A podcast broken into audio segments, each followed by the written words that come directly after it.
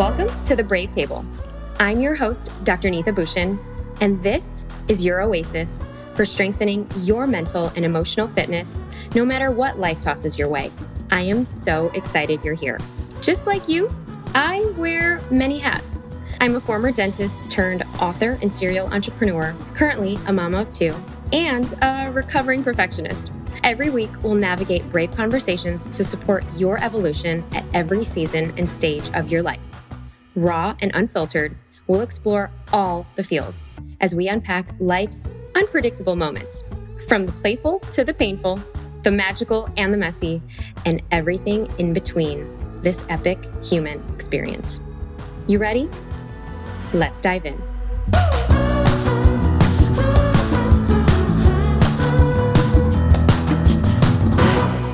Hello, friends. Good day, good morning. Welcome back to another episode. I'm your host, Dr. Neeta. And if you are new, I want to be the first one to welcome you to your home, your destination, your oasis for being just a little bit more brave in your conversations, your actions, and in your relationships. Now, today I have a juicy, juicy episode. If you have ever, ever thought of perhaps maybe shifting identities, rediscovering yourself, maybe reinventing yourself, or discovering what that next chapter could look like for you, this is your episode. You all know that I've done that many times in my life. I feel like re- reinvention is my jam to some degree. I've done it in my career, my relationships, and basically my entire life. You know, it's not always easy, right? Because you're starting from the ground up again and shifting your identity and perhaps maybe what you've been known for in a previous light into something completely new can not only be jarring and scary. So, I have got the foremost expert, the one and only Jennifer Kem. She's known as Jen Kem. She's a branding and marketing expert who gets entrepreneurs seen, heard, and paid. I just love that tagline, by the way. For being themselves, she's the creator of the Master Brand Method, a framework to develop powerful brand archetypes that win customers' hearts. She also uses the Master Brand Method in digital strategy coaching for emerging entrepreneurs, celebrity brands like Oprah Winfrey, Steve Harvey, and major corporations like Verizon, Blue Cross Blue Shield, and Bank of Hawaii. What she is most passionate about in her work today is her legacy project. Jen Kem also invests in quite a few different companies, as well as she takes on brands to make them expand and scale. But her latest project is her Femmefluence, a platform that supports women leaders to fully rise into their influence and affluence so they can make an even greater impact in the world. Jennifer serves straight up talk wrapped in love because she understands entrepreneurs' challenges. She's built retail businesses, became a millionaire at 32, to lose it all in the recession two years later, and now she's a successful owner of multiple seven to eight figure brand building companies. And she is the mama of three kiddos. I do not know how she does it. She is such an inspiration for me. And she is also a fellow Pinay sister. So I'm so glad that you get to learn from her today. And we dive into the following topics. We get into how to be resourceful and how to make yourself stand out in a crowded area what it means to be values driven and how to actually live your life and anything that you create in the world through values driven decisions. We get into a little bit about how imposter syndrome is sometimes used, perhaps maybe as a crutch, and the one step that you need to take to pivot right now and so much more. We even get into embracing your multi hyphenate self. That is a term that is roaming around these days, and we get into it all. So, without further ado, let's welcome Jen Kem sitting with us today on the Brave Table. Hey there, Brave Table fam. I'm so excited because we get to sit with one of my dearest, dearest. I mean, she's been a mentor, a friend, a Pinay sister, all of the things. Jen Kem, hello, Queen. Neeta, so happy to be here. Oh my fellow gosh. Queen. Fellow, fellow Yeah. Queen. Yes. I'm so excited because for everyone watching or listening to this, it's two Pinays sitting at the table today. Yes. I love that we get to represent. because there's not a lot of us, at least that I've seen. There's not there, a lot. So. No, there's not a lot of us. Mm-hmm. Yes, that's how we do. We do it together. We I just mean, come and like all support. I always tell people if you don't have a Filipino friend in your life, you absolutely need one. So just make this episode your BFF episode and then go find one of us and you are going to be set. Seriously, why is that? Like, this is the Ohana and you're Hawaiian Filipino. Yeah. So, can we get into that? Why is it that everybody loves Filipino culture? I think it's because like our culture itself is all about family, right? And then mm-hmm. Hawaii is also, I mean, Lilo and Stitch, that whole idea of Ohana means family. Moana. No, oh, yeah, nobody gets left behind kind of thing.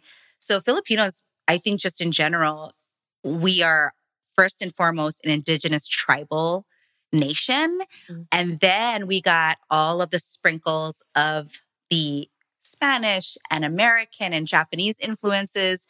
And, but what never stopped, even as we got colonized, mm-hmm. um, was our way of like being, which is growing up in Hawaii. You know, my grandma immigrated from the Philippines. She worked in the plantations. And our house was like this buzzing hub of all the new family that she was just trying to bring over the Philippines. Because people mm-hmm. like Filipinos, we always trying to bring our whole family. The whole We want you to be our neighbor. And then, you know, they come over and instead of like, I don't know, you know, you get like you go to a potluck and you bring a gift or a new housewarming gift. Filipinos like to exchange vegetables and fruits. Yes. Okay, so you come over, we got all new bananas and like stuff, and then the my mangoes, grandma, right, and then, the mangoes, and then my grandma's giving people papayas, and I just think it's because we really believe in like looking out for each other, mm-hmm. and so I the kabayan totally, yes, yeah, I think it's so important. It's so important. I'm glad we have that because I think it's made us more community focused instead of such individual ruggedness. Like we're into collective harmony and we want that. So I love that about us. No, it's so true. And you were honestly one of the first people that I loved that I was like, yes, because you just kind of let it emanate in all of the projects you were doing, in how you do business mm-hmm. and how you teach business. Mm-hmm. It was such a bright light for me, you know, still being as like a dentist and like crossing over and I'm like, yes, yeah, she's doing it and she's owning it. Yeah. And yeah. to have, you know, that sort of representation, that was just like, okay, mm-hmm. it's not like you appeared a certain way on camera mm. versus IRL. Yeah. You know, it was just this family, community, fun, and all of the, you know, all of the intricacies. And that's who you are. Thank you. I mean, I think, you know, since this is the Brave Table, since I get to sit here, so I'm so grateful to be sitting here. Let's go. You know, I spent the first 15 years of my career in the corporate world where I yeah. felt like I had to wear a different identity, a different mask. One of the best and worst advice that I got early on in my career was from this incredible mentor of mine. Her name's Maria, but in the corporate call herself Maria. She called herself Mary Ooh. because mm. she didn't want people to know she was Hispanic. Mm. And I was working at the time, my first real job out of college. I worked for Ogilvy, which is a big deal. But I was a junior copywriter, but that what that really meant is I just like brought coffee to the ad executives. And what I would do is I would just be like a sponge. You know, I would sit and in there. Ogilvy was a big to, marketing agency. Exactly. It's yeah. one of the biggest in the world still. And yeah. David Ogilvy is the godfather of marketing, right? and he's his practices are still used by copywriters today. Well, anyway, here I was in the San Francisco office, and this amazing, vibrant woman was in charge. Mm-hmm. And I was like, oh my gosh, I want her job one day. I was 22 years old looking for mentorship. And I think that's another thing about what we get to do is like, I think young women want mentors so bad and they don't know where to look for them. So it is important to show your true self because it's not about they're going to choose you over another. They're going to choose who they resonate with because there's so much available for everyone. So amazing. So, yeah. anyway, back to Maria. I remember my first performance review you know, we went through it and she was really taking a keen eye to the young folks. Mm-hmm. And I mm-hmm. already saw that like she had this leadership uh, magic that was like she cared. Even, mm-hmm. I mean, it wasn't her who was supervising us on the daily, but she actually took the time during performance review time to talk to us. And so since I had that opportunity, and I got to let you know, people don't believe me, but I'm actually, I'm introverted. I am somebody who also culturally, as a Filipina, I was always told if you bring too much attention to yourself or you even have nice things, people are going to hex you. They're going to like, yo, we believe in black magic. Don't let the Roman Catholicism fool you. Okay. Like we got all of that You going gotta on. dim your light. Yes, right. because otherwise people are going to be jealous and they're going to try to come after you. And I think that's true in some ways, but it, that was like always these two voices inside of me. Like, Mhm. I want to help people with what I know. And then there's the other voice like, be quiet, don't bring too much attention to yourself, blah, blah, blah. So, anyway, I remember I was just sweating bullets, like, oh my God, oh my God, I want to ask her this question. And somehow I found the bravery to do it. I said, if I want your job one day, what would I have to do to get it? And I remember her saying to me, Power. Oh my God, Mm. I've never had a young woman ask me that. So, first of all, thank you. Wow. And second of all, let me tell you a couple things. Number one, if you want to be successful, take all the projects that nobody else wants. Okay. Because that's what's going to make you shine because you're willing. And I know you're, you're an expert on grit. Mm. It's like your grit, your resilience, your ability to resource things and figure stuff out by taking things that nobody nobody wants to take them on because they're political or like in a corporate environment or there's a chance of failure. Or they Right. rock the boat in exactly. some way. Exactly. And she's Yeah. like, the only way you're going to get noticed is that. And number two, this was the quote unquote bad advice. She revealed to me that her real name was Maria, not Mary, and Mm. that she had to hide that she was Hispanic because she was a light presenting Hispanic, just like I'm a light presenting Filipina. And she was like, don't tell people you're Filipino anymore Oof. if you want to rise the ranks.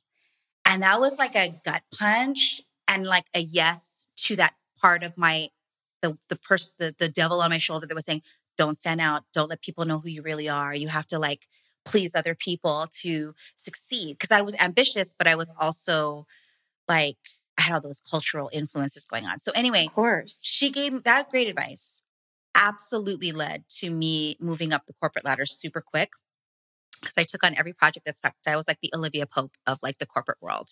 People Mm. were always trying to recruit me to be on their projects and lead their teams and you know all that. But I never talked about being Filipino. Mm. I never wore my stilettos because I'm a shoe girl. Okay. Yes, she is. Um, Imelda Marcos. Yes, I sure am. I'm really like the Imelda Marcos of like this world. Yes. And gratefully and proudly so. And I wanted to stop you Yeah. because like when you started like just being unapologetic on stage, sharing all of the things, like we knew that it was like, all right, Jen likes the nice things. I'm like, all right, I like I want to hang with her. Yes. She's showing off her shoes, like all of these things where traditional people who were teaching in any sort of way that were female were kind of more buttoned up, Mm-hmm. Yeah. stoic, not really fully Yeah. embracing their whole 100% self. yeah, I would- I like to say it like this like we were doing business like little men. Yeah. It's like, why? right. Why were we doing that? So, yeah, it was talk about freedom when I made that big leap from the corporate world to entrepreneurship and doing my own thing. I did a lot of work around allowing myself to be me Mm. because I'm a brand strategist. I'm somebody who can see the future and I can see how to grow really fast.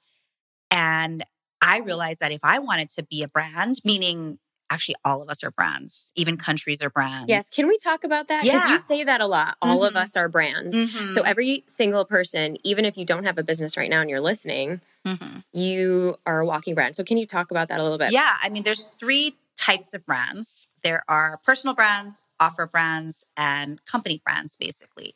And basically, a brand is it's not about aesthetics. It's about how do you make people feel. So even if you're watching and you're in the corporate world or you have a traditional job, you are a walking brand. Meaning, when I said I was the Olivia Pope of the corporate world, that was my brand. Mm. I was the go-to person to like resuscitate projects that were going south or to deal with teams or fighting political parties within corporations. And so that became my brand. And therefore, when people recognize your brand of you, the people that gravitate towards that will find you and tons of opportunities will show up. The other thing about brands is that we're all influenced by brands Right. it's like everything, right? Right. And it's 100% intentional and subconscious, right?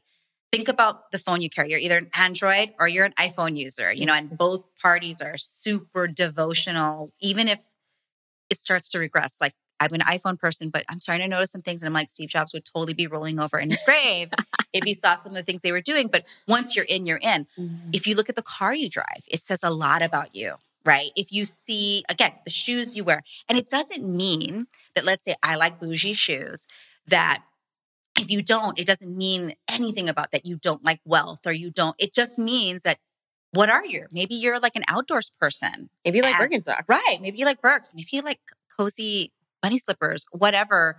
Um, but it does say something about you. Like if I saw you wearing that a lot, I'd be like, she likes comfort. And mm-hmm. that's good to know. It's a signal to other people what you're up for and what you care about. So when I talk about brands, back to the three types of brands, especially in today's society, you know, with the advent of social media, it's never going away, right? Right. And you're like a walking brand. You're a walking brand. And don't let that intimidate you because then I don't want you to feel like, oh, now I have to put this mask on or this new persona.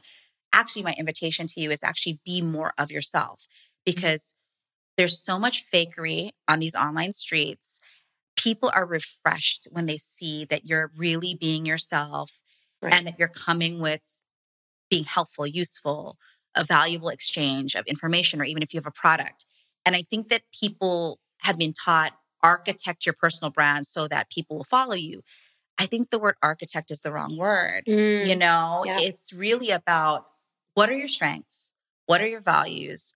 And the thing that you serve the world with, whether it's products, services, or even if, again, you're in a traditional job, or maybe you're a mom who chose to stay home with the kids, God bless you. Okay. That's all I can say. Mm. Whatever the role you are in this season, mm. be sure to like show up fully as yourself. And that's what people want. Right. No, mm-hmm. and it's so true. So, and I kind of wanted to go back to a little bit of what you said, because when we think, and as a young person, you know, listening to this, right? Like me, my former self, remembering back, do you remember like back in the day? I don't know, maybe it was like a decade ago when like Facebook just came out. Yes. And like, I don't know, maybe it was even longer than that. But I remember I was like either in college or maybe even dental school. Maybe it was in college but you had this certain persona yep. that you needed to to kind of embody to get into this professional school or grad school or whatnot. And I remember I did not want the admissions people looking at my photos partying in Cabo back in the day. Yeah.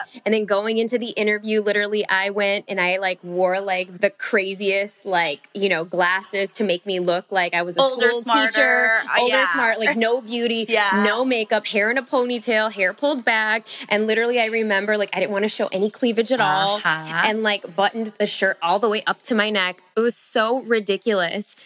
But it was like you look at a photo and it was like, wow, Neeta had no personality. Right. Where is your personality? Where's the seasoning? Where's the adobo? you know, like adobo? where is it at? No, and that's true. I was the absolute same. That was what I call the like that's that little man uniform. I call it. It really like, was. We're it wearing was a little, man, man uniform. uniform. And here's the thing what's interesting is there are certain jobs still. So I don't want to pretend that that's not true because it's still true that you are being watched because social media is almost forever now. So I think you have to be thoughtful about mm. how you want to be seen. Mm. But that doesn't mean that you have to completely tolerate not being yourself. And I think you got to find that happy medium. So, for example, if you do have a career in, let's say, government politics, right? True. Okay. Um, it's a good example of like, if you already know that as a young person, you might want to be thinking through not to be fake, because I think hello more than ever, especially in the US.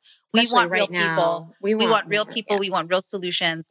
But still, if you think that not having some control over the way that you project yourself isn't important, then that's not the career for you.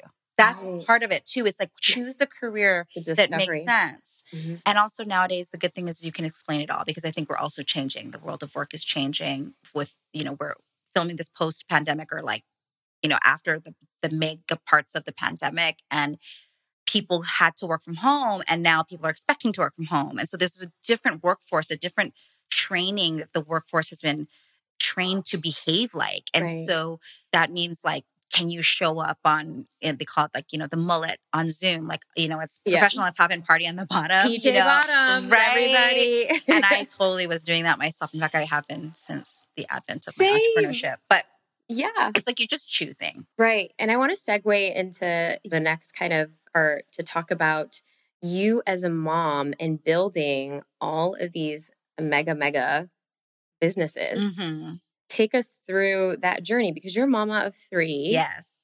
And you Yes. transitioned from corporate Yeah. into now being the brand empress and queen as you Mhm. are today. Mhm. So take us through how all of that Mm. journey began. Well, it's a long, winding yarn, so I'll pull it a little and then we'll see what unravels. But, um, you know, in the corporate world, I tell people this all the time. I don't have this sexy jump off the cliff entrepreneurship story. In fact, as a young person, Neeta, I'm sure you understand this because you became a dentist. And mm-hmm. by the way, also as an Asian girl, it was like, dent, like, you know, doctor, Doctor, nurse, Law, nurse, lawyer, lawyer, yeah. you know, maybe government even, like, you know, work for the state or work for the feds. because- stable. Yes, stable, like no risk, right? And so I thought I was going to be a lawyer. And I went through high school and college in pursuing that. And You would have been a great lawyer. well, I think so too. So that's why I'm like, I think it would have been okay if, if I was, because I think I would have changed things over there too. But something happened where it didn't work out for me on the lawyer side. And that's a whole nother story that I'll tell on another show. But it was it was severe enough where I got to a point where I was completely lost Mm. when I was a junior in college. And I was like, what am I going to do? Well, fortunately or unfortunately, I was going to school at Santa Clara University, which is in the Silicon Valley Yeah. and anybody who was legit got a job in Silicon Valley, Valley. right? And so I always tell people I'm not a spring chicken, I'm a seasoned chicken. So I was there when like eBay was huge, Netscape was huge. It was the first big IP startup OG. time, like super OG time. So it was a really sexy, exciting time to be in tech. And tech goes through these waves, right? And it was the first big silicon boom. So I was like, I guess I'm going to be a tech person, right? But I knew that I, I was always so interested in human behavior. So I, I wanted to understand why people made decisions. And so I pursued a marketing degree just because of that. Because I figured if mm. I had the skills of a marketer, Yep. which marketing is really the science of human consumption, like understanding why we consume and say yes to things from a commerce perspective. And like, And it's the psychology of how all things move. correct. Like marketing is everything. And I realized how powerful it was to have that skill and understanding. And it was a mm-hmm. very fascinating thing for me. So, as I mentioned a little earlier, my first job was in copy and whatnot. And that's how that came about. But when I decided that I was going to focus on behavioral sciences, specifically in the marketing realm, I thought, okay, I'm going to work for a big company. I'm going to be the CEO of Google one day. That's literally what I, my eyes were set on that. Google was a young baby company at that time. I remember like Sergey Brin is one of the founders of Google Yeah. and he was on the cover of Entrepreneur. And back then, Google was entrepreneurial, you know, not this big behemoth Yeah. corporation. I like to remind everybody if you are entrepreneurial, every single company started out in um Like a baby. yeah, like a baby in a garage across from a kitchen table, like talking about their dreams to change the world or fill a void or solve a problem, right? And just some people choose to create big things and some people choose to like create bigness inside of whatever their lane is. Anyway, you asked me Mhm. about my journey. So when I decided I was going to be a corporate person, that was it. I was like, that's what I'm going to be. And so I told you how that happened. Maria influenced Yes. me. I moved up the corporate ladder really quick. So I always tell people like I had no reason to leave my job. I was making $450,000 a oh, year. Oh, wow. I had a corner office in a high rise with a disco ball in it. Not bad. And I had a parking spot that said Jen MFN Kem on it. Now, No. it didn't say the MFN, but that's what I thought when I drove into my parking spot. spot. Yo, I was like, to me, the It's parking important. spot was everything. But it back to like thinking about how like all of our trophies and triumphs, we tend to get attached to them, right? Mhm. And it's a lot of the reason why we won't shift or change our identity because it's scary. Because especially when you work so hard to achieve, I trust and believe it. I earned those trophies and triumphs Right. because I was working my butt off and I was a mom at the same time. Oof. And so it was like, how did I do it? Lots of help. So it was crazy because without knowing it, I had to get support and help. But it's not my natural nature to ask for Ask it for help, right? But because of that anchor, really, I had no choice. It was either career or the kids. And I was like, I want both. How can I want both? I always tell people like I was like Britney Spears. I was like, I want to be a young mom. You know, I want to be fresh and running after them when I'm like 40, you know, and and so I did. I chose the hard route. Like I was like, oh, here, let me have kids in my 20s and let me go pursue this really ambitious Silicon Valley career, you know? I mean, amazing. Yeah. yeah. So how did it work is like literally, thank God I'm Filipino. I can say this because I had my hui around me. Hui means like collective in Hawaiian. And and this was in Hawaii. In Hawaii. Yeah. yeah. And so I had family. And mm-hmm. without that, I don't know if I could have the life I have today. So I just want to honor that because, yeah. you know, to really trust our family members. Totally. To help bring kids to school, to like make sure I could make it to the after school things, like the art stuff and the sports stuff. Cause both of my daughters really like liked both of those things and I had to make trade offs. And I think so much for those of you listening, kind of transitioning into motherhood, but yet you still are so passionate about wanting to create that next chapter for yourself because mm-hmm. you don't want to get lost and you don't want to just uh, be in the mom role. Like mm-hmm. I know mm-hmm. several friends, mom friends who are like they get into that mom role and they love it and then, you know, kind of go back into the like self-discovery to like refine themselves. But then a whole slew are kind of like, okay, I feel like I want to create something now that I am a mama. Yes. And I feel like both of us are in that camp. Yes. Yes. Of being able to pay it forward so that our kids can actually see that for us. And not wanting to ask for help is like the biggest thing because we're just being the martyrs. Yes. So can you speak to that a little yeah, bit? I mean, I was just going to say, like, I don't feel like I was a textbook mom for sure. And I don't want anybody to follow my path and think it was easy because I had to have a lot of hard conversations myself. I cried a lot. I was frustrated a lot because I knew that how demanding my job was, that absolutely my daughters were getting sometimes the crappy end of the stick, you know, in terms of presence from me. And what I realized was that that's exactly it. The word is presence. So early on, enlisting support, the second thing I learned was when we are together, make it potent, make it so focused on them and that mommy is here. I'm not looking at my phone. But back then, like in the early days, I, know, I didn't even have. Phones. I would. I had a Palm Pilot, y'all. That's how old my butt is. You know, Motorola Razr, right? A Razr. phones away, present over meals, cooking for them. You know, when you're a busy mom, and I don't want to shame any of this because I would totally like go through the fast food place and I would give my kids Nutri-Grain bars in our SUV while I was like putting my mascara on at stoplights. Like right. this was totally right.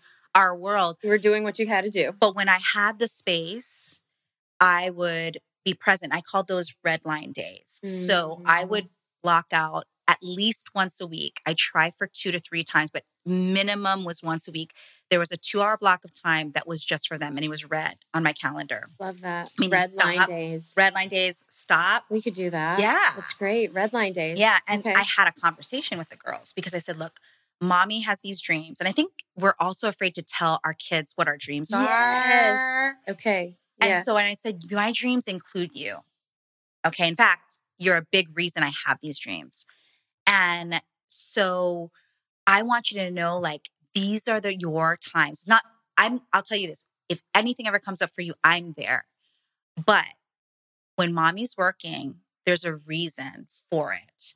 And I want you to understand. And I think that really helped because they were like, oh, okay, it's not because she wants to ignore us. It's because she's doing her so that we can all have this great life. Like whether it was our nice house or our nice car, food or private school education, which I was able to work up to as a result of that. And then having those red line days really helped us learn presence. And to this day, I will say, I think my daughters will, if we're here with us right now, I think they would say red line days were like the best days once a week because I just didn't let anything interfere with them. And I think if you can just put that kind of boundary, your kids really appreciate it and they appreciate being communicated to. Because I don't know about you, Neeta, but my parents, they loved me, but they didn't think it was my business about their parenting.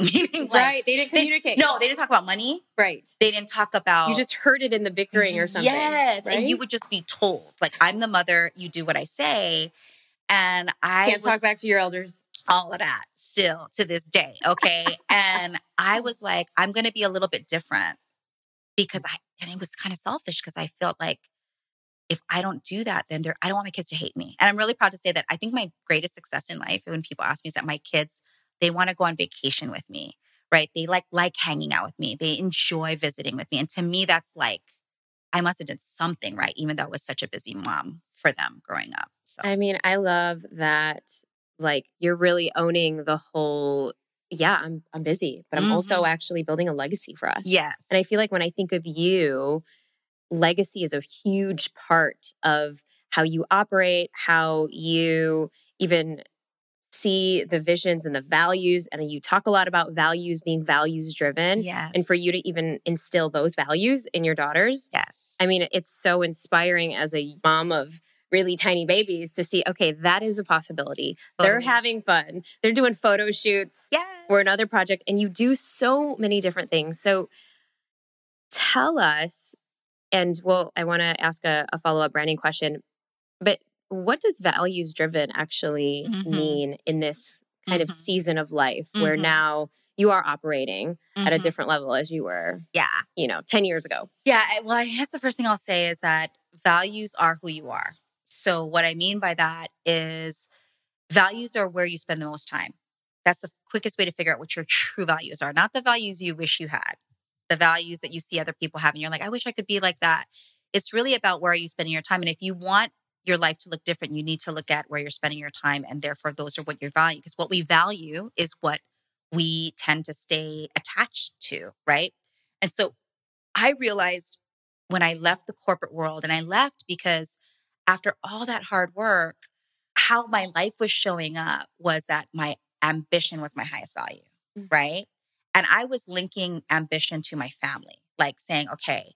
And I realized that actually my family was my highest value, but it didn't show up the way that I wanted to show up, besides my red line presence days. I knew there needed to be more, but I didn't want to give up the things I wanted to change. So back to being values driven, I realized when I got passed up for a promotion that I had been promised, mm. it was that moment that I realized that I was chasing the wrong values. And that was the problem. I was chasing values instead of being values. Ooh, chasing values instead of being values. Yes. Mm. And I realized that ambition wasn't my highest value, or I didn't want it to be anymore. What I wanted was autonomy to be my highest value. But in order for it to be, I needed to make radical changes, and they were scary as all hell, right? To leave my corner office, my parking spot, my really awesome salary that I got every two weeks, that truck, direct deposit, all that team I had reporting to me. Wow. I was like, I must be freaking crazy to like want to leave this.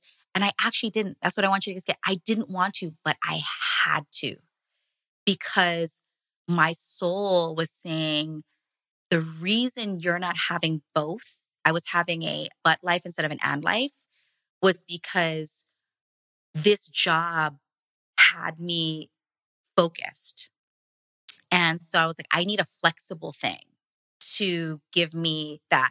So I started to trust my own skills and say, okay, I guess I could try it out. And that's how I figured out that I could change my value system by being in action. And then also I started to coin that as my word. And then I started trying on like, what if I only said yes to things that were in my values? What if everything else was a no? And so I'm not a big hell yes, hell no person. You know, people say, oh, it's not a hell yes, it's a hell no. I like to call them clean yeses and clean no's. Mm, is like it that. in alignment with my values? If it is, it's a clean yes. If it's not, it's a clean no. And I don't have to feel any guilt or FOMO or all the things that we feel and then also, I always like to say maybe is the devil because indecision is a decision. Right. And it's what keeps us stuck. And the thing is, once you make a choice, yes or no, you actually can't make a mistake because whatever's there to rally around that decision will happen.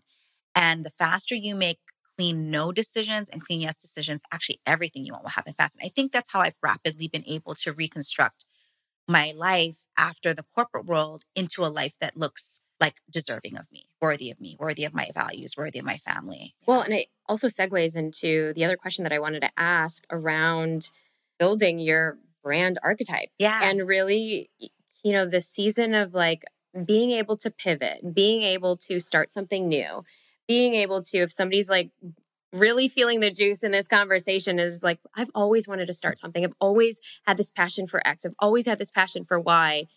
Yet, you know, am I a brand right now? Like, am I a walking brand? Or, or maybe they've been doing something or they've been known for doing something for a really long yes. time and they just kind of want to change oh i love shift uh, i love this thing because one of the biggest things that i see in today's world is you know people talk about imposter syndrome all the time yes i know that imposter syndrome is actually a real diagnosis fyi in the psychological world but i actually think it's become a crutch mm. for stuck identity syndrome that's what i like to call it why do you think that is though well, number one, remember, I had all the trophies and triumphs. And there's this quote I love mm. that says, a lot of us don't start because we don't want to be seen starting from the bottom. Mm. And so we want to be seen as that person who accomplished X, Y, and Z. But if we want to pivot and change into something different or something that is even slightly different from what we did, we get all messed up. We're all like, okay, I don't even know what I'm doing. I mean, I'm, an imposter will people ever take me seriously will I ever take myself seriously? And what I want to encourage you to know is that absolutely you can. I'm living proof. Neeta is living proof, right? I mean, You've been doing it over and know, over again. and because what you've done in the past actually is a great story to tell in mm. that transition. Because again, I love that you reference seasons. Like you don't skip from spring to winter, right? The next season is how do you identify your brand of you in this next step you want to take? So let's pretend you want to be a coach. Okay. Right? Cool. So, and let's say you have a background like me, marketing in a company, mm. and I want to be a coach. And I don't want to be a, a marketing coach. I want to be a life coach. I want to help people with this values thing that I'm talking about. Only that. I don't want to talk about all the things. So, my next step wouldn't be like, hey, now I'm a life coach and I was a marketing executive before.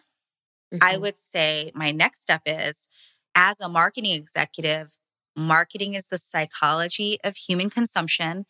And I started to study that. So I wanted to take a few people in the business world and be their life coach, like maybe they're marketers themselves. And so now I'm going to help them be their life coach. That's the next season. You find the adjacent idea, almost like the bridge. Right. And to move into what's next. But a lot of times we're like, oh, we're going to strip our entire identity. I don't want people to know I was in the corporate world because then they won't take me seriously as a life coach or vice versa. And I'm like, no, use that. It's more authentic. It's real. It's honest. And it's your story. And it's right? your story. And back to like choosing your market in the next season can change the next season after that. So maybe you're like, I don't want to help business people. I want to help moms who mm-hmm. want to make a transition. Okay, great. So then the next season, it would be like moms who are in the corporate world burnt out, maybe, right? Mm. Then I can help them with that because they're going to trust me because I understand their lifestyle because I was in that world, right? Right. And then season four could be now I'm a, a life coach that helps women of color or you know whatever mm-hmm. and a lot of times we just we try to skip seasons instead right. of focusing on the next season i think that's a really important you jump the full leap yeah. and then kind of st- tend to drown you've heard that quote especially since Neeta has like written all these books and it's like, don't compare your chapter one to their chapter 20 or 10 or whatever. Like, all of us have been at chapter one, mm-hmm. period. No one's immune to it. I don't care who you admire, if it's Oprah or Richard Branson, or they have all started at chapter one. Hello there, loves. I just wanted to take a quick moment here as you've all heard me talk about navigating intense, tough, and sometimes just sucky human moments before. Now, as the queen of grit and resilience, there are those situations in life that just remind us that despite our best efforts, that life has its own plan sometimes. And honestly, we're just human at the end of the day. Nope, we can't control it all. And if you feel like you're always trying to, I see you, love. As a recovering type A perfectionist, I too was once needing to feel certain and in control about just about everything because honestly, everything around me was just falling apart and the thought of any uncertainty would literally heighten my anxiety levels. So I totally get it if you're the type who feels the need to have a handle on everything. But it's just not possible. So, what do you do? What I've discovered is that although you can't control what life tosses your way, you can control how you bounce back from the suck. So, to help you out, I put together a super fun quiz that will help you find out your audacious, resilient archetype is. How resilient are you? So it only takes 90 seconds to complete, and it'll tell you so much about how you bounce back from those sucky moments plus give you some tools that you need to help strengthen your bounce factor so that you can not only handle the stress, the overwhelm, and honestly, just about anything that comes your way. So check it out. See how high your bounce factor is at bouncefactorquiz.com. Go ahead there to take my free quiz today, bouncefactorquiz.com. Get your results and the resources that you need to level up. And now let's get back to more juicy goodness in this episode. What I love that you were able to create, and this is such a game changer for my life, for Ajit's life, for so many people that I mean, that are in kind of this service and support and transformation world that we were able to share this with all of our communities as well is you created such a simple tool to figure out what your master brand archetype is. Yes, yes. So can you like walk us through it really quickly? Yeah. So I just want to say that this particular model is from when I was at Ogilvy. Mm-hmm. I learned mm. about it by being in those rooms where there would be these huge campaigns. And the biggest campaign I saw debated in those boardrooms were Pepsi versus Coca Cola, mm-hmm. two of the biggest brands in the world. And the marketers kept talking about the brand archetype of Coke, which was a muse, and then the brand archetype of Pepsi, which was the ruler. And I was so fascinated like, what is this thing? So, mm. archetypes are actually coined by Dr. Carl Jung, J U N G. You know, he's also OG. He's the OG. He's also the, uh, he's kind of like the godfather of the MBTI, yeah. the Myers Briggs. These psychological triggers are used in marketing to make people do things. And a lot of people get scared about marketing because they're like, oh, are you manipulating? And I'm like, actually, manipulation doesn't have to be deceptive. There's a difference between manipulation and deception. Mm-hmm. And manipulation to honor your market's needs so that you can actually help them is required because human beings, we are wired a certain way to behave on autopilot in certain mm-hmm. things. And so the people who need our help need our help, seeing what's in it for them to play. As long as we know we're ethical human beings, using those type of models like brand archetypes is a very ethical way to understand first who you are mm-hmm. so that you can have more courage to speak about how you can help people. Because I have a new definition of marketing. I like to say that marketing is simply letting people know how you can help them. Mm. And if you can yeah. simply let people know how you can help them and brand archetypes can help you, then I love offering it. So, anyway, there are 12 brand archetypes and I have an amazing diagnostic. I'm happy to share with Neeta's crew here with the Brave Table people. I would love it. I would love it. And basically, it's the personality of your brand. If I were just kind of trying to shortcut it, there's a lot more there. Obviously, when you take this diagnostic and it's a real diagnostic, it's not some kind of clickbait Disney princess um, quiz. It's really like no, it's full. It's comprehensive. Yeah, it's going through the depth of like what drives you, what motivates you, what inspires you to show up, mm-hmm. and then it comes with these reports of how you can like use those personas that are really true to you. They're not fake. They right. are who you are to strengthen your messaging when you're trying to call out to the people who want your help. Well, and I think that's it's so important to really it's like we do all of these like personal growth tools to see where we're at on our journey. We love personality tests too, right? right? We love it. Like who doesn't? Yeah. Like human design, Enneagram, Enneagram, Myers Briggs, right? Strength Numer- Finder, numerology, numerology I mean, astrology, astrology, all of the things. Mm-hmm. And so I think that for especially when you're stepping into that next chapter or that next season of life and you're still maybe kind of unsure or you're kind of like, "Ooh, I like this, but I feel like I'm also a little bit spicy like this." And how do I actually infuse that? Your tool or the master brand archetype is just, I mean, it's been so amazing to help weave in some of those things. And I even feel that really to be unapologetic. Yeah. And own and, it. And really owning yeah. where you're trying to go. Yeah. Because that's who you're wanting to be or you're desiring to be in that mm-hmm. way. And so you're fully giving people permission to be like, yeah, you're the ruler archetype. Yes, exactly. And then it gives you language because that's where we get caught up too when we're in the pivot. It helps give you language that does feel good for you to put on. And you, that you've been looking you get for. so confused yes, too, like yes. where you're at. And I mm-hmm. feel like the mm-hmm. master brand archetype really gives you that whole 180 of like, okay, that's always been you. Mm-hmm. So go and, and interact with it. So we'll link it in the show notes Yes, as well. yes, yes, yes. Amazing. So as we lean into our next uh, chapter, what I love is that in this season of life, while you've built so many amazing brands, you still sit on people's boards. You still interact with people in that way to help them build their eight and nine figure businesses. But also, you're doing some other fun projects. yeah. So take us through that. Well, you know, just like you listening, probably I like to use the word multi hyphenate people. You're multi hyphenate people. You're interested in a lot of different things and you don't want to be just assigned as one type of person, not just in your career, but in your life. You probably have a ton of different passions, maybe passions you haven't even pursued. And for me, now that I've created, you know, what I've created, I realized I wasn't giving my multi hyphenate Jen enough love. I'm able to quickly spin up businesses, turn them profitable and known, and then spin them off, sell them, or like help people do that. And I was like, I'm not doing anything fun for me anymore. I'm Mhm. helpful, which I felt good about, but am I doing something fun? So if you really knew me, you would know that I love collecting crystals, minerals, and rocks. Yes, and you do. yeah. And I had a whole museum straight up, y'all, in my house. And people come to my house and they're like, whoa, I felt like I should have bought a ticket for admission because, and people think it's not just because of the mystical, energetic, although that I totally am into that too. It was as a young girl, I was kind of a loner because I always thought, felt very different.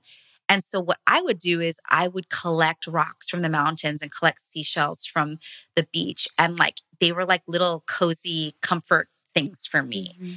And so I just love that Mother Nature is so dope. Like when you look at minerals and crystals, you're like, Mother Nature made this. This is like really dope. And so Mm. people kept asking me, like, are you going to sell them? Can you teach me about them? And I'm like, oh, no, no, no. This is my hobby. Well, during the pandemic, I just like all of you were stuck in our houses and all I was looking at was my crystals besides Zoom. And so I was like, oh, let me just have fun with this. And I will do like an educational show on Instagram. So I just created a new Instagram account, didn't like just said, hey, you want to learn a little bit about crystals just for fun, I'll show you my little museum in my house. And it was so wild because then people are like, I want to buy that one. I want to buy that one. I want to buy that one. And I was just using my natural passion. And of course, I have this marketing mind, branding mind that's natural to me now. So it's like this subconscious skill now. right. even. And your brand archetype as well. Yes. And so I was like, oh, you guys want to buy some stuff? Okay, you know what? Actually, I do have excess. So I started out with my own collection. And then, of course, that made Oh it even oh more like premium because people are like, it's from your house. And I've known that. that. I know how to smell the money. Like that's how people like Jen Kem knows how to smell the money. So I'm like, oh, yeah, these are the smell the money crystals. And then all of a sudden, a business was born. And it's so Amazing. fun. And so it's So called amazing. Mana, M A N A, which means And I love the power. branding. Yeah. And my daughter created, it was a family project. I didn't even hire my team to do all the stuff. I was like, I'm not going to bother my team with this. It's just for fun. So my daughter did all the branding and it's epic. And so we're having so much fun. And I just gave her ownership in the company. I was like, this Mhm. can be yours and mama will help you. Oh, that's amazing. And if you go and follow Mana Minerals on IG, you'll see like all her great work. And anyway, it's just so fun. And then twice a year, we get to go on a crystal trip together and pick out new crystals. And it's our red line time, even as you go. now, you know, So like to be able to share that passion and fun with people. And then the second thing was during the pandemic, just like Neeta and Ajit, they were figuring out where, okay, should we live someplace else, right? And and we try to get you to move to Austin. You did. We you did. did. And I was like, I maybe we have to move because I live in the San Francisco Bay Area. I didn't want to leave, Mm, but I just felt like I needed to be careful too because I didn't know how the economy was going to go. It was just all these things. You just got to be a smart business person. right. But I told my real estate agent, who is like one of my entrepreneurial best friends, she's so sharp. I was like, we're going to leave. And she's like, no, you're not. I'm going to find you like the most epic property where you can write the whole thing off. I'm like, you are speaking my love language. Let's go. Right. So I just trusted and I was like, well, maybe. And then she came back to me next week. She's like, so I have an idea for you. I don't know if you're going to say yes, but how would you like to own a vineyard? Oh my gosh. And I was Just like that. Just like that. And I was like, Am I like, is there a house? And she's like, Yeah, it's a house, it's property. And guess what? You get to stay in the same city that you're in. I'm like, Are you flipping crazy? And she's like, And it's off market. So you know what she did? She went and knocked on their door and said, Would you like to sell your house? And they were like, we actually have been thinking about it because we're empty nesting. And so when you have people, there's always a solution. That's what I want to say. Whatever your desire is next. And if you have people around you, I, I think if Neeta would have been following me, if she would have been at my house, she probably would have talked me into Austin because I was so open. Like, what should we do? And so I just want to give credit to Elizabeth. She's my realtor. She was like, check yes, it out. Elizabeth. You can turn this into a business, write off the property, right? And also have fun because my husband and I come from Hawaii, small plantation town. Our grandparents were both immigrants from the Philippines. So we grew up in farmland and mm. understand. And so it, there's this connection to the land that feels so special, except now we're like planting bougie crops. it's just like grapes. wine grapes. um, but it's so fun. And I got to name the vineyard after my grandmother. Her name is Generosa, spelled Generosa, which is, I always say, my great grandmother named her right because she was the most generous person that I know and really modeled that for me growing up. Amazing. And so We've just bottled our first vintage. So oh exciting. Oh and like, oh my God, there's all this science and stuff that goes into, I mean, I kind of knew that, but when you're doing it yourself, you're like, oh, and then learning again, like we're not experts. So who do we partner with? Starting with? from the bottom. Right. And get curious again instead mm-hmm. of trying to mm-hmm. pretend like I know everything. I don't know anything, so I like to drink it. And we get to implant this legacy mm-hmm. with our family. And then it's something I can leave behind for my kids. You know, I used to say it didn't matter how much money I made in my life. I was like, I just want to give a property to each one of my children. I will tell you, I've made that come true. So now to me, anything is open. Like if I leave after I walk out of this studio and for some reason I expire, I know that I did my job. And that feels really, really good mm. because I kept humbling myself, even though everybody thinks I'm the smartest person in the room. And I say that with humility. You know, people invite me into rooms and they're like, oh, you have all this experience and whatnot. But the biggest success secret for me is that I really don't work on things I suck at. Mm-hmm. And that's good for your book. That sucked. now what? Like for me, it's like, that sucked. Now what? Go find somebody who's better than me to do it. That's my answer for all of it. Mm-hmm. You know, it's really helped me. I used to be stuck in my ego, right. but pursuing your dreams requires so many ego deaths. So true. Like you have to kill your ego so much and it builds your resilience and your grit to keep going forward and just have an anchor. For me, it was my three kids. And having an anchor. And I love that. I hope you shot all of the behind the scenes footage and put it on YouTube because you have your new YouTube yes, channel, yes, yes, which we want everybody to go and subscribe because mm-hmm. Jen's Jen's literally building and planting crops and like going in, picking out the good grapes. Straight up. You I'm guys like, are like stomping, doing like the whole Italian. The weird, well, I wish it was that sexy, but we did get to go. Like we don't own the plant that processes the grapes yet. Okay. But so we have a partner for that.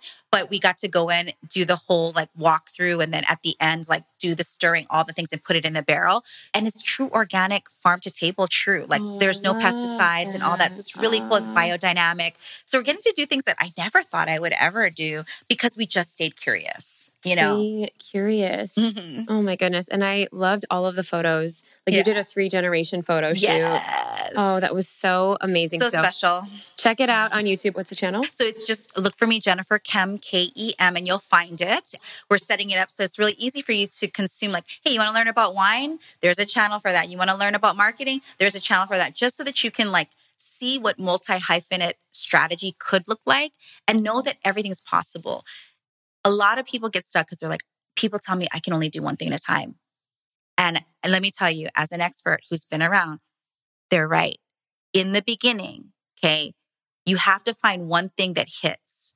And when it hits, figure out how you can find an operator of that thing so that you can go and create that multi hyphenate pursuit that you really want. So it's actually right. So in season one to maybe around season three, focusing on one thing is actually it's true. So if you've been wondering since I've been talking about multi-passionate, multi-hyphenate, I don't want to lead you down the wrong path. It's not true. I couldn't do this today without my first pursuit with focused depth and then really taking those winnings, if you will, like after I was a lot of failures and then reinvesting it into my other pursuits. So it's not like super quick, but it's worth it. So amazing. And what does it mean to be brave?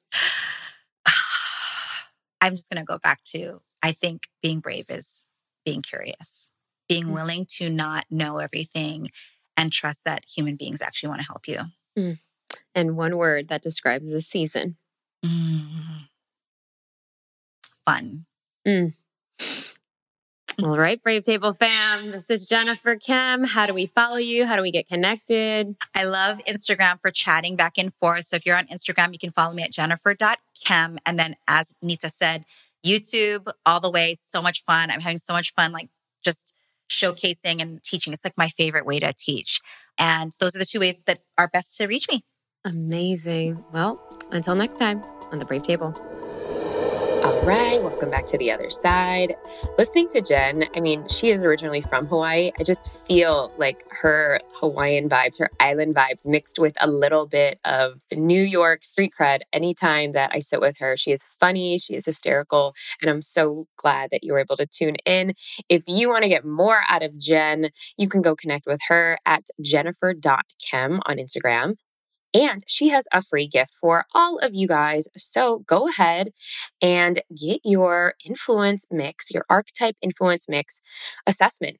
And I've taken it and we've done it within our communities as well. She's been over at the DGI community as well as the DCI community. So go ahead and download it at Jennifer Kem, that's J E N N I F E R, Kem, E dot com forward slash brave table. And something to dig that Jen is dishing into most recently is her YouTube channel. It is brand new.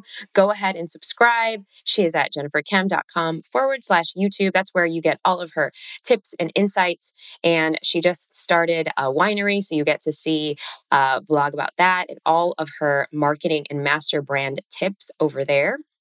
And if you are curious to learn more just about marketing in general and how mothers do it, the episode number 42 with Emily Hirsch, Entrepreneur Mama, that is a great one, as well as episode 48, Shifting Your Career Transitions and Finding Your Superpower with the one and only, love her so much, Ashley Stahl. And then finally, How to Be More Bold and Colorful in All Areas of Your Life with Paula Mate.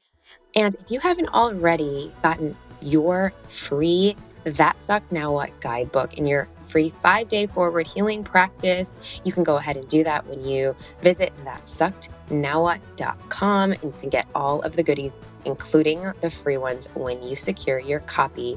I am so excited for you all and have an amazing day, amazing week. And thank you so much for tuning in. Thank you so much for spending your time with us. And I will see you next time.